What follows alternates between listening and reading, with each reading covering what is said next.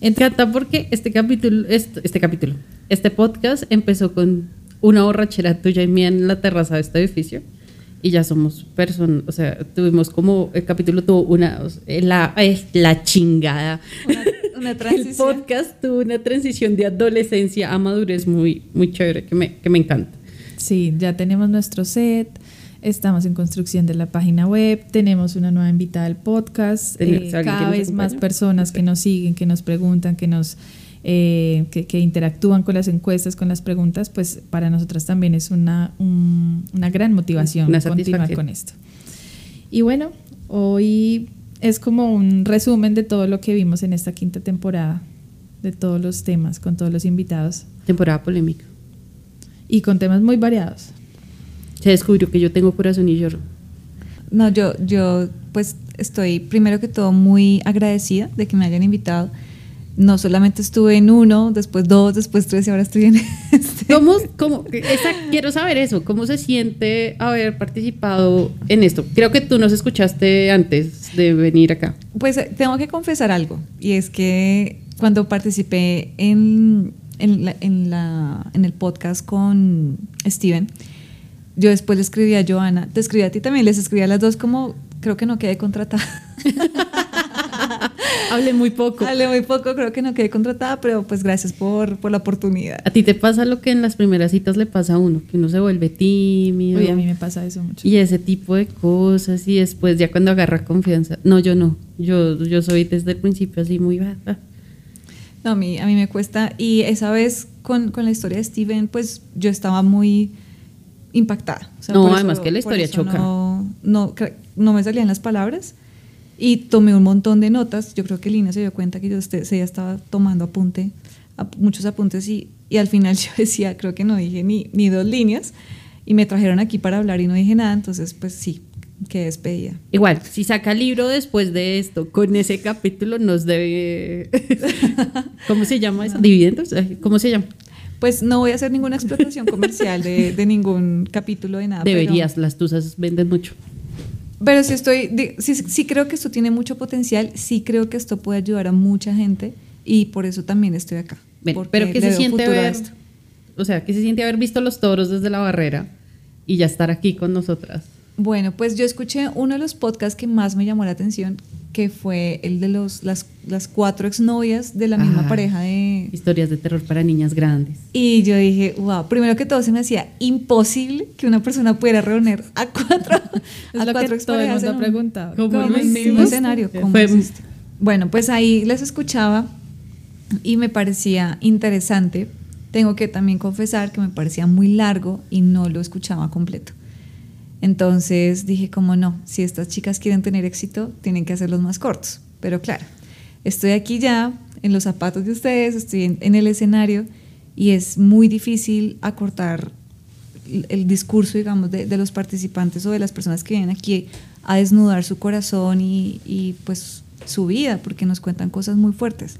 Entonces yo decía, ¿cómo haces esto más corto? Es muy difícil. No, y en ese específicamente incluso tuvimos problemas de comunicación, entonces hicimos como la aclaración de perdón por el sonido. Además somos tres, cuatro testimonios en total, lógicamente tratamos de reducir, o sea, ustedes nos dan las veces que yo grabé mi parte, unas 20 veces es poco para, para reducirlo y yo decía 10 minutos máximo, 10 minutos y repita y repita para la edición.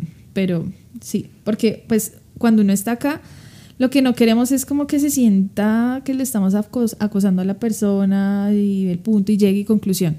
no, no queremos julitos. Hable. De hecho, en la medida en que nosotros podamos intervenir sin que esa persona se sienta afectada o como que más bien como atacada, mejor, porque es un espacio de eso, de esa obra. Ah, mira el capítulo de David, dos partes y la gente hubiera feliz escuchado el capítulo en una sola sentada. Y lo bueno es que los podcasts, pues lo puedes escuchar en cualquier momento. O sea, sí, lo pausas, y ya. Mientras cocinas, mientras almuerzas, mientras vas mientras manejando. Vas en la moto. Exacto. Entonces, eso es lo bueno de este, de este formato que, que también a mí personalmente me ha encantado escuchar un montón de podcasts y audiolibros. Ahora soy la más fanática de los audiolibros porque siento que mi tiempo lo, lo aprovecho de la mejor manera y aprendo, que también es súper importante estar siempre como abierto a aprender nuevas cosas. Yo tengo que confesar nuevamente, creo que esta es mi sesión El capítulo se va a llamar Confesiones, de Ángela. y por si preguntan si la contratamos. De gratis, pero la contratamos. Eh, yo no soy, o no, no, no escuchaba muchos podcasts antes. Ahorita estoy empezando a darle el valor al podcast, precisamente porque uno puede en su propio ritmo escuchar el podcast puedes hacer varias cosas al tiempo mientras lo escuchas, entonces no es como el libro que tú solo puedes leer. Aquí puedes, pues como típico de nosotros, ¿no? Que somos súper multitasking. Entonces, eso me ha gustado y, pues muchas gracias porque ustedes me han mostrado que esto es una forma muy chévere de, aprender, de, escuchar historias, ¿no? Muy chévere. Estoy muy contenta. A mí me encanta es que esta temporada muchos vinieron aquí a, a cerrar el ciclo, como esta es la forma de cerrar Sí, Stevens lo dijo, eh, Viviana, lo dijo. Iris lo dijo. Iris lo dijo, sí. Historias muy fuertes, pero de todo, de todo uno, uno aprende y esperamos, por supuesto, que los que están escuchando estas historias, pues también se logren identificar, sepan que, que no están solos, que todos en algún momento hemos vivido una tusa y seguramente vendrán más pero cada vez va a ser diferente la manera en cómo la afrontamos y somos conscientes de quiénes somos, qué nos mortifica, qué nos duele, eh, cómo amamos, cómo es nuestra manera de amar, qué esperamos, ¿sí? Como que esa conciencia nos va a permitir eh, pues vivir una tusa o un duelo de una manera mucho más, madura, tal vez, más sana, sí. Yo, yo quiero agotar y es que a mi salud por las tusas me enseñó algo y es que esta tusa la viví de una mejor manera. O sea, me sentía triste y sentía algo y decía como, güey, hay un capítulo y me iba y buscaba ese capítulo en específico y lo escuchaba. Y me tranquilizaba y decía como, qué chévere por tener, que la gente tenga este espacio donde pueda venir y hablar, contar cosas y que sí le sirve a la gente. O sea, a mí me sirvió. A mí también. Y viví la tusa de una manera, o sea, viví la tusa de una manera, ¿cómo se diría? Como gente grande, madura. Empoderada. Algo así, me parece chévere, ¿sabes? Yo, eh, sí, a mí también me ha servido un montón este espacio porque ha sido terapéutico como ir sacando de a poquito ciertas historias, ciertos, ciertas reflexiones, compararme de pronto con algunas historias donde uno dice, claro, entiendo por qué esta persona actúa así, por qué pasé por esto, o aconsejarla de la mejor manera entonces, cada vez que, por lo menos en mi caso, he contado algunas cositas, es seguir, seguir exorcizando eso y como que cada vez más leve. Y sobre todo, pues el capítulo más, eh, sí, como que, que más, mm, más tiempo le dedicamos, que fue el del narcisista. Ese mismo día también dije, uff, capítulo cerrado y sentí que un piano se me quitaba encima. Exactamente, las dos hicimos eso con el cierre de nuestras historias. Fue como aquí se cierra y hasta aquí va. Y porque en mi capítulo de Marica ya fue como, Marica, hasta aquí. Esto ya no lo voy a seguir arrastrando, ya no. ¿Cuál fue el capítulo que más impactó esta temporada? El capítulo que más me impactó, tal vez el de Stevens y el de Viviana. Porque, porque digamos que la manera en cómo ellos afrontaron la, bueno, no, en el caso de Stevens, en, la manera en cómo él afrontó la tusa, pues directamente eh, afecta su salud. ¿No? su desempeño en un montón de entornos eh, profesionales, personales, eh, todo el cuento. Y el de Viviana, que no estuvo en sus manos realmente como tal el tema de su salud, sino está en manos, o sea... De un tercero. De, un tercero. Fue. como fue pucha, a veces ni siquiera la tradición es lo más doloroso, sino lo que puede surgir a partir de eso. Total. ¿A ti cuál fue el que más te impactó? Mm, yo pienso que el de Andrea, porque primero me, sentí identificada, me vi reflejada en muchas de las cosas que ella decía. Y aquí hago un paréntesis, yo soy psicóloga, pero no crean que el psicólogo se la sabe todas, ni aplica todo lo que sabe en su vida, ni en su... Los médicos también se mueren, dicen por ahí. Sí, es decir, yo a veces incluso me, me avergüenzo porque digo, fue pucha, o sea, yo conozco las herramientas, conozco qué está pasando y aún así caigo en la trampa. Y con Andrea pude ver en retrospectiva muchas cosas que, pues que yo también he permitido, al igual que ella. Y bueno, me, me tocó, me tocó el corazón. A mí ese y el de Iris. El de Iris. me o sea, me generó algo que no puedo describir como la rabia con la que ella quedó después de haber estado ocho años sola, entregarle toda su ilusión a una persona, ser muy clara en lo que ella quería.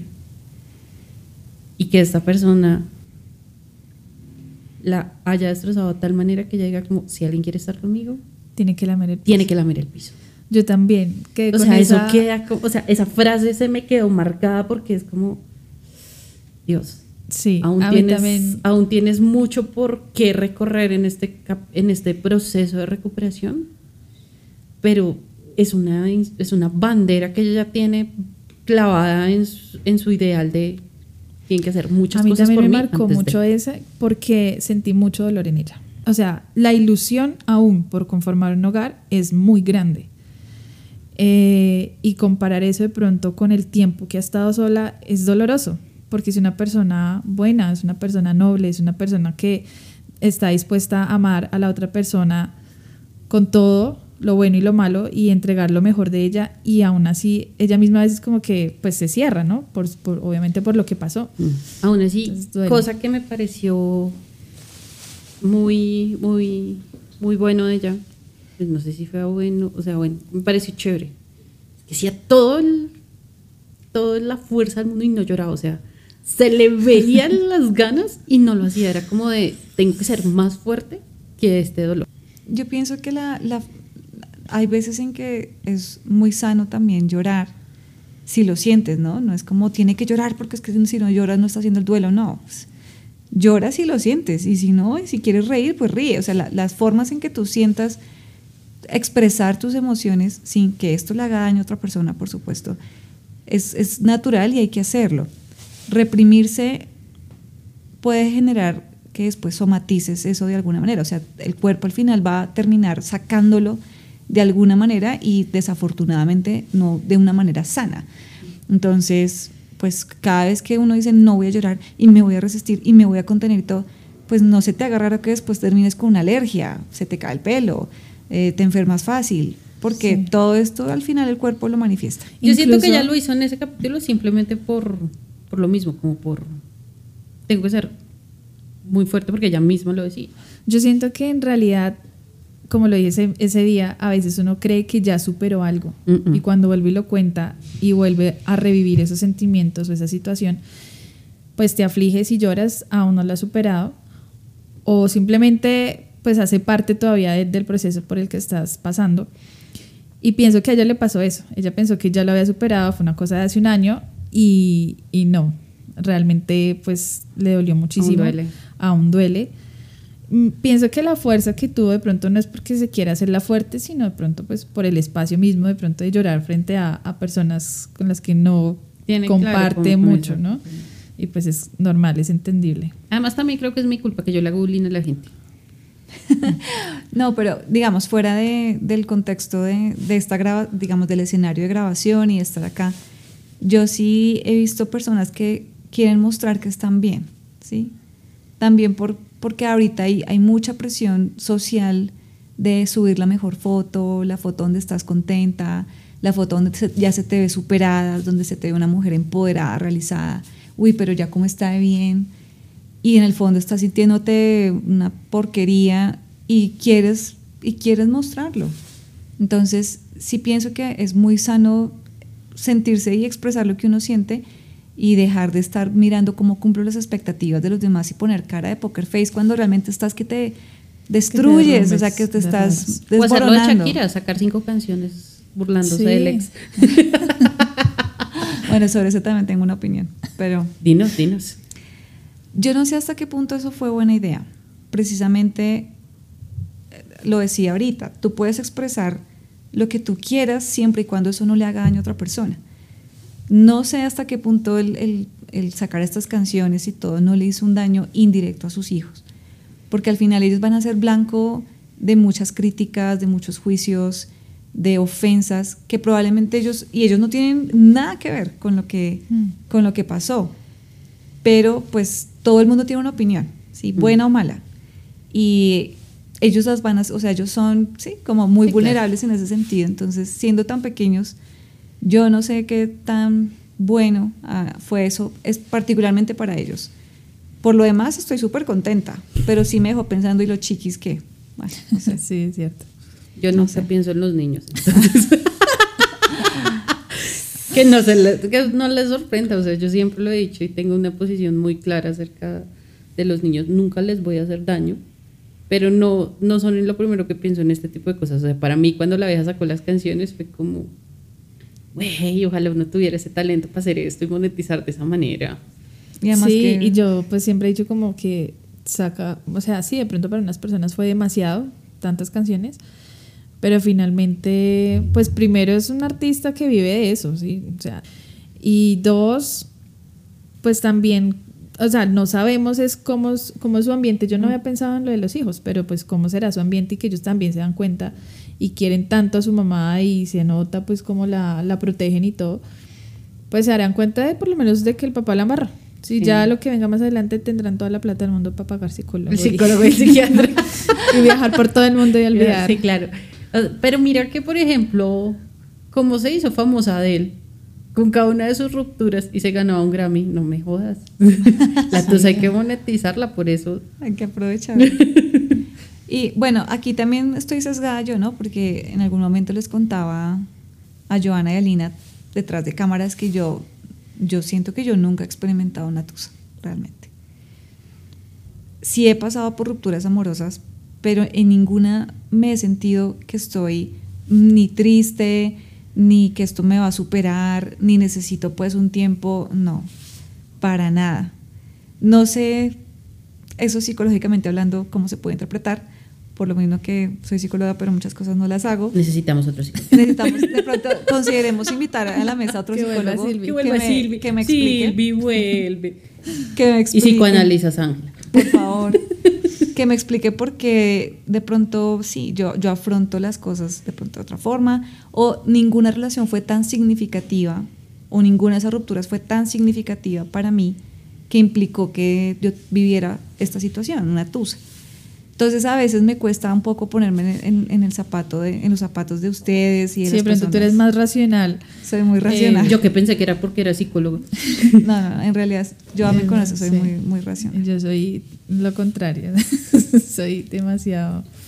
Rica, yo no conozco una, una sola de tus amigas que sea igual a ti. No funcionan. Las amistades así no funcionan. Que las dos sean iguales no funcionan. Sí, ahora soy lógica y soy muy racional, pero también soy súper me gusta el drama. O sea, también. Creo que por eso me encanta. Yo creo que en algo. por algo estás acá. Sí, sí, sí. A mí me encanta el chisme. A mí que vengan y me cuenten. Siempre disfruto mucho el chisme. El capítulo de del profesor de música, ¿cómo se llama? Le pusimos otro nombre. Ah, Cristian. Sí, un, un tal Cristian. Cristian Camilo. Un tal Cristian Camilo. Casi digo el nombre verdadero. Ese no es su nombre me parecía muy divertido al final de ese capítulo. Creo que nos ah, reímos muchísimo. Y de, hecho, y de hecho no es el primero que por lo menos a mí me dice hablen de sexo en el, en el, en el podcast. Es que necesitamos una sexóloga. No, no, no necesariamente, simplemente depende del tema. Pues es que no vamos a llegar a una persona acá llorando y contando tal y bueno, ¿y qué tal estuvo? ¿Y si fue bueno? ¿Y será que la dejaron por eso? No. Yo recuerdo que en el capítulo de apego hablábamos de, precisamente el apego que es evitativo, castiga a su pareja con el tema sexual sin darse cuenta. ¿sí? El, que no le, el que no tenga o no acceda a tener relaciones sexuales es muy característico de una persona evitativa porque la intimidad le cuesta mucho y es una forma de maltrato también. Ahí recuerdo que tocamos el tema, pero era una dimensión muy diferente, no era tan picante como... Ese tema es muy importante. Mm, creo que lo podemos explorar en, la, en el siguiente capítulo. Sí. Aquí hemos llegado a la conclusión de que las personas que son infieles, y ya lo hemos visto en muchas ocasiones, no tienden a ser muy listas. Dejas muchos rastros. si, va a robar, hágalo bien al menos. Sí, porque eso decía mi abuelita. Veía noticias de gente que robaba y, las pillaban y decían, no, es que si va a robar, pues hágalo bien, ¿sí? si no, no, no se meta en eso. Estilo mi idea de no cometo un asesinato, porque no lo puedo cometer de una manera en la que quede impune. Sí, en todos los escenarios sales presa. Sí. es más, que día le pregunté a ChatGPT y después, antes de enviar la pregunta, dije como, no, ¿y si esto lo vigila alguien y no se da cuenta que lo estoy haciendo simplemente porque me parece muy divertida la pregunta? Oigan, no sé si saben, esto es una cuña, pero WhatsApp tiene ahora una, hagan de cuenta como si fuera otro contacto, se llama Pi, es inteligencia artificial, pero es como si fuera otra persona pregúntale lo que sea y te responde como si fuera oh, una persona. Sí, ya les paso en, en estado de tusa, uno debería escribirles a esa persona. Ahorita les paso el contacto de Pi. El contacto es realmente como si fuera el contacto de una persona. Y yo hice la prueba y sí, le, hago preguntas súper serias, como por ejemplo, no sé, me está pasando esto, ¿cómo debería reaccionar? No, pilas, porque esto puede ser un indicador de acoso, pilas, yo reaccionaría así, pero te habla con con sentimiento, o sea, te habla como si fuera un ser humano. ¿Y es una eh, notas de voz? No, sí, solamente es texto, no te manda voz. Y yo lo intenté, le dije, pero mándame un, le dije, quiero aprender eh, portugués. Y me empezó a hablar en portugués y empezó a darme clases. Y yo le dije, no, pero mándame un, un audio. Me dijo, no, no, no puedo. Hasta allá no llega. Hasta allá no llega mi, mi inteligencia. Lo, lo, chistoso es que esta Marica, me sentí en Black Mirror, pero man. Pero de verdad, es impresionante. Se los, les voy a dar el contacto. Pregúntenle lo que quieran. Pueden tener una conversación así como la que estamos teniendo en este momento, como si fuera una persona. Me impresionó mucho. Ahora, no sé, es un contacto que yo les puedo mandar a ustedes, pero no sé a nuestros oyentes cómo se las puedo, o sea, los que estén interesados. Escríbanos al WhatsApp. Escríbanos al WhatsApp de salud por las tusas y yo les envío el contacto. Perfecto. Una razón más para conectar. Claro, y lo usamos así, o sea, como si usted quiere, estamos en ese contacto cero, que, puta, ¿cómo es de duro el contacto cero? Mm, yo jamás lo había hecho, no, nunca lo había sentido, puta, es muy duro y es como del... Y es que es como una abstinencia, sí. porque tú estás muy acostumbrado pues a contarle todas tus cosas a tu pareja. Y una vez terminan, es como, ¿a quién le manda este meme? Que solo ¿Sabes él y qué yo me le pasa mucho? ¿Sí? ¿Sabes qué me pasa este mucho? Nosotros nos enviábamos por WhatsApp, por WhatsApp, no, por Instagram, cosas de gatos y cosas de motos. Y que ya lo estaba viendo y yo como que, continué, o sea, como que, y decía como, puta, ¿cómo así la gente? Sí, es muy, muy duro. Yo incluso una vez dije como, deja, deja, déjame un tiempito, yo te sigo enviando cosas, no me respondes si no quieres, pero por favor, déjame. Tempiadme. Tempiad, sí. No, yo sí fui muy, o sea, quise ser muy muy congruente en yo no puedo yo no puedo estar en un programa de sobrevivir a la tusa y hacer todo lo que he dicho que no hagan. Sí. Entonces, eh, fue como, sí fui muy clara en, mira, a ver, contacto cero. Te pido que por favor, durante un tiempo, obviamente esto en algún momento va a evolucionar a una amistad, pero por ahora para mí no es sano. Para ahora para, por ahora, para mí en este proceso necesito contacto cero.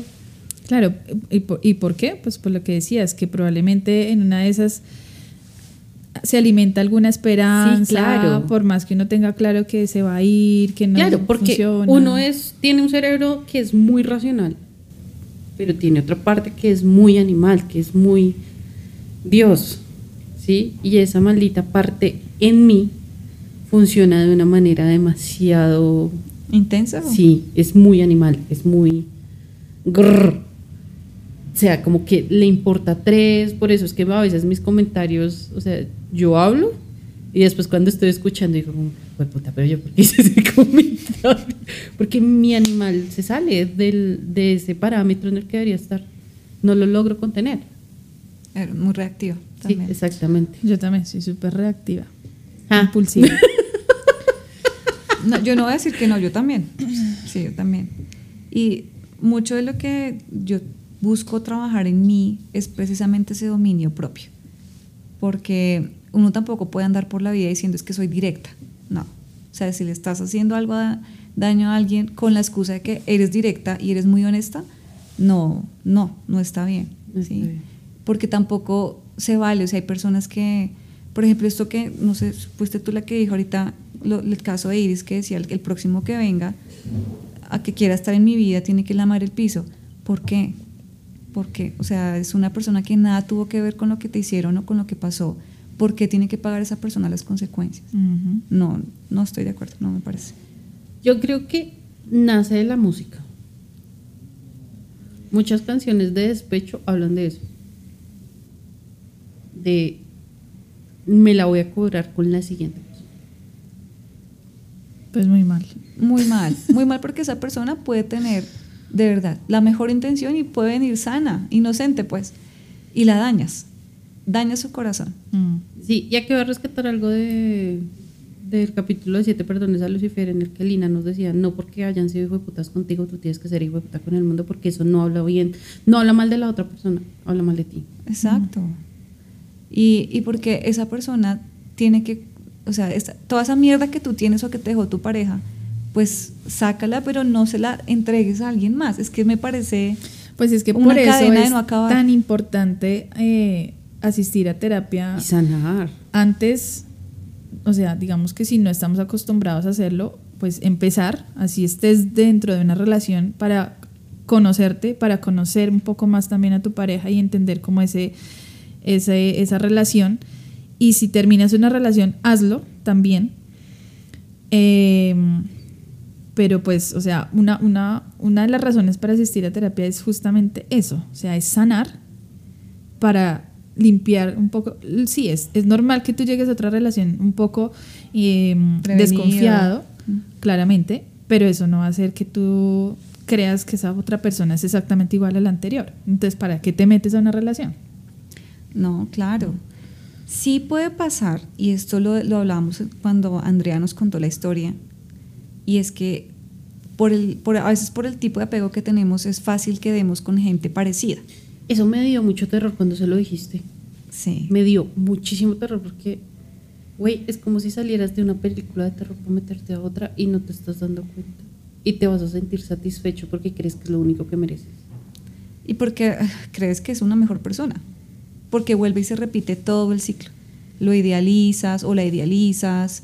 Eh, no le ves ningún defecto, cualquier problema tú quieres minimizarlo y vuelve y se repite otra vez y caes de nuevo en la trampa. Precisamente porque tendemos a traer o a estar con gente que cumple esas características que buscamos. ¿sí? No, no, no se les haga raro que haya un patrón en sus parejas, ¿sí? porque tendemos a estar con personas similares y desafortunadamente esas, esas similitudes pueden ser, pueden ser cosas negativas, como el abuso, maltrato. Entonces, ahí cuando, cuando tú decías, ¿puede ser una persona buena? Sí puede ser, pero también puede uno volver a dar con alguien que te abuse o que te maltrate. Y hay que cuidarse. Por eso es muy importante tener las estrategias y, y, y reconocer muy bien esas situaciones en donde uno está empezando a tener de nuevo un apego, eh, en este caso, en el caso de Andrea, ansioso, porque ya sabes que ya está pasando esto, ya está pasando esto, estoy otra vez cayendo, cayendo. Y antes de que esto escale, hay que poner un freno, porque si no va a pasar la misma historia. Y uno no sabe qué tan bien librado o mal librado salga de esto. es que no estamos hablando, o sea, Andrea fue muy, a mí me impactó mucho cuando ella nos contó que había hecho un intento de suicidio. Es que esto no es o sea, esto no es de una ruptura y ya, o sea, la gente de verdad considera suicidarse, quitarse la vida por esto. Pues esto es, esto es grave. Y en esta temporada tuvimos dos capítulos hablando de ese tema. Y es que no, o sea, si no, ni siquiera es un tema que tenga que ver con la edad. Le puede pasar a cualquiera, hasta el más estudiado, hasta el más inteligente, hasta el, más, estable mentalmente, si cae con una mala persona. Mm. Exacto. O si definitivamente tiene muy poca autoestima, muy poco eh, amor propio, pues también puede ser muy bueno en el trabajo, el más destacado y todo, pero si internamente no está bien consigo mismo, pues una, una ruptura le va, le va, a acabar con su estabilidad en todo sentido. Sí, total. Entonces, bueno, yo creo que nos invitamos a los que nos están escuchando ahorita, que llegaron hasta este último capítulo a que compartan, compartan el podcast, síganos en las redes sociales em, y nos escucharemos en una próxima temporada. Gracias. ¿Por qué tema? Ahí. Para rato. Sí. Genial. Yo espero seguir acompañándolas en, las sesiones. No, ya, ya, ya le firmamos el contrato ahorita. y, esperamos en la próxima, y sí, vamos a ver si se puede ya video. Oye, Uy, bueno, toquero la peluquería. Bueno, a todos recuerden, síganos en Spotify o en el agregador de podcast en el que nos tengan. Recuerden nuestro Instagram, nuestro TikTok y el WhatsApp, porque como vamos a compartir el contacto de, Pi. es más 57 322 966 7423. Y visiten la página web www.saludporlastusas.com. Nos conocen un poquito más a nosotras. Eh, y nada, seguimos ahí en contacto. Gracias, chicas. Chao.